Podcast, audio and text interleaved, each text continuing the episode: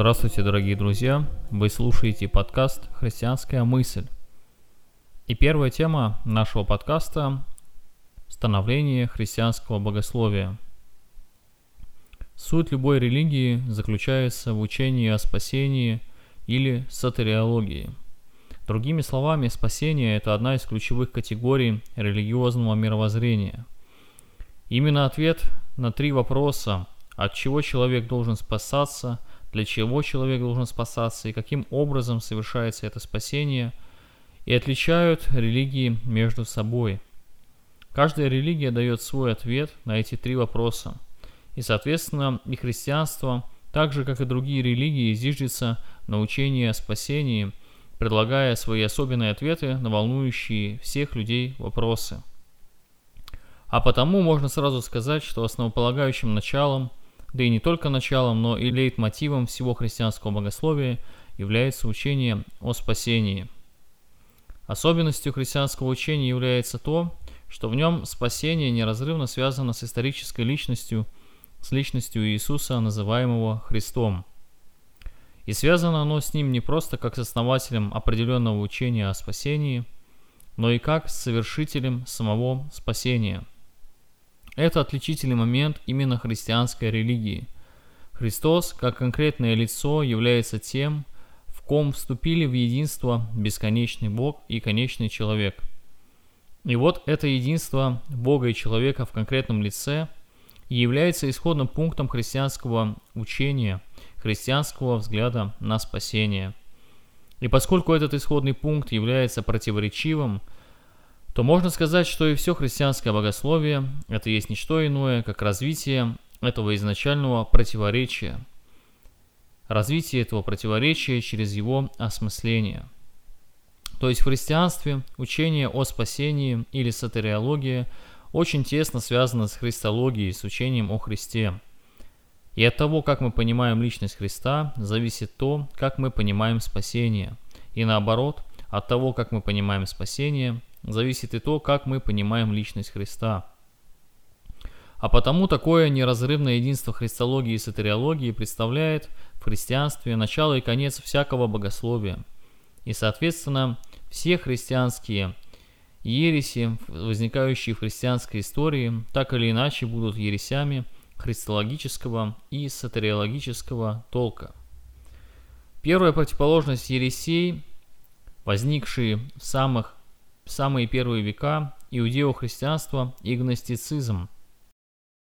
И они наглядно нам показывают, что история христианского богословия – это история осмысления изначального противоречия, явленного нам в личности Христа.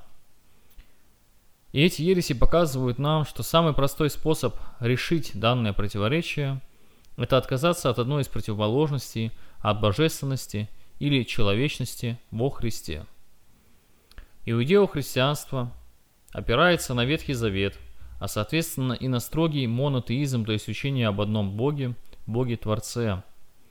Концепция творения, изложенная в Ветхом Завете, предполагает, что между бесконечным Богом и конечным человеком, как его творением, стоит непреодолимая пропасть, выраженная в инаковости их природ. Такое абсолютизирование различия – впервые в истории христианского богословия утверждаемое в ереси иудео-христиан, даст целое направление богословской мысли, в которой отношения между Богом и миром и человеком как частью мироздания будут осмысляться с точки зрения человеческого подвига или возвышения человека, или, как сказал бы протеерей Георгий Флоровский, с точки зрения антропологического максимализма. Такое принципиально утверждаемое различие – не может не сказаться и на учении о Христе. Иудео-христианство в одном из своих наиболее ярких течений, называемом «евианитство», пришло к утверждению, согласно которому Иисус Христос является только человеком. Научно это утверждение можно назвать как псилантропизм. Иисус, согласно такому взгляду, это Мессия, избранный великий пророк, подобный Моисею, усыновленный Богом, но при этом он является только человеком. Да, он нравственно совершенный человек, но не Бог. И согласно концепции евионитов, Христос избирается Богом и отвечает на Божий призыв в момент своего крещения от Иоанна. И, конечно, спасение в таком подходе мыслится как исполнение нового закона, изложенного в Евангелии, которое было возвещено Христом и через которое человек как бы возвращается на изначальный путь мировой чистоты, чистоты, бывшей до грехопадения. Собственно, таков взгляд иудео-христианства. С другой стороны, мы с вами видим гностицизм, противоположную ересь, ересь, которая утверждается, что Иисус Христос является лишь Богом, который, если и воплотился, то лишь символически – Отсюда характерная черта гностицизма – это его докетизм, то есть утверждение о том, что Иисус Христос только казался человеком, а не вовсе был им. В чем же основание для такого решения? Можно сказать, что фундамент этой позиции лежит в эллинистическом мировоззрении, согласно которому различие между Богом и тварью стирается до минимума, его практически не существует. Отношения между Богом и миром понимаются как отношения между Отцом и Сыном, и истинная природа мира и человека является природой божественной. Однако здесь возникает проблема. Как же объяснить зло, если всякое сущее божественно? Откуда тогда небожественное в этом мире? Гностики разрешали данную проблему таким образом, что они говорили, реальность дуалистична, то есть двойственна. Благому Богу противостоит изначально сущая материя, которая и является злом. Или же в других версиях они говорили, что эта злая материя не изначально, но творится другим злым Богом, который в свою очередь является изначальным. И даже некоторые гностики отождествляли этого злого Бога с Богом, Творцом Ветхого Завета. И в такой концепции Иисус Христос, если Он является Спасителем, если Он посланник Верховного Бога, Бога Благого – то он должен быть не причастен всему злому, а следовательно должен быть и не причастен материи. Вот отсюда и происходит корни представления, согласно которому Христос является только лишь Богом. А соответственно спасение в гностицизме понимается как приобщение к сокровенному знанию, которое вырывает человека из оков материи, дарует ему свободу. И именно не случайно гностики гнушались всяким законничеством – которая, наоборот, так ценилась в иудео-христианстве. А некоторые из них даже вели достаточно развращенный образ жизни, понимая свободу от тела как безразличие к нему.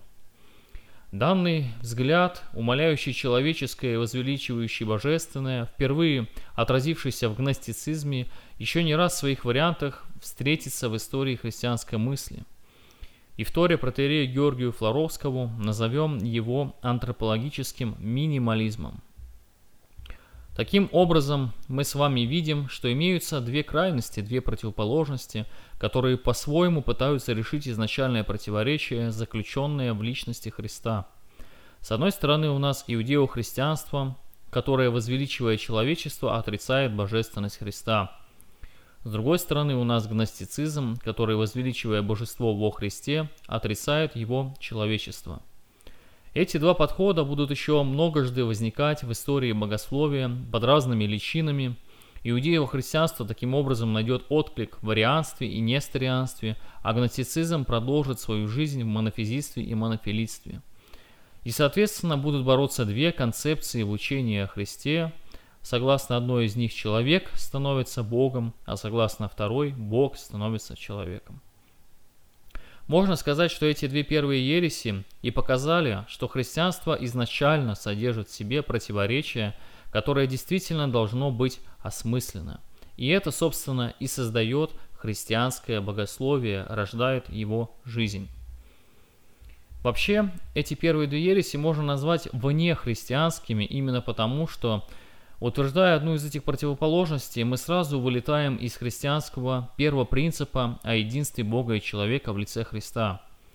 А с другой же стороны, мы можем сказать, что эти два подхода, являющиеся внехристианскими, все же будут, как крайности, структурировать всю богословскую мысль на протяжении всей ее истории. Ведь именно борьба этих двух подходов и есть та попытка найти то единство, которое не исключит из себя не то, что Христос является полноценным человеком, и не то, что Христос является полноценным Богом. Таким образом, получается, что самое зерно христианского учения о спасении и выражается в утверждении о единстве Бога и человека. А когда мы отвергаем этот тезис, то мы получаем вовсе не христианский взгляд на спасение.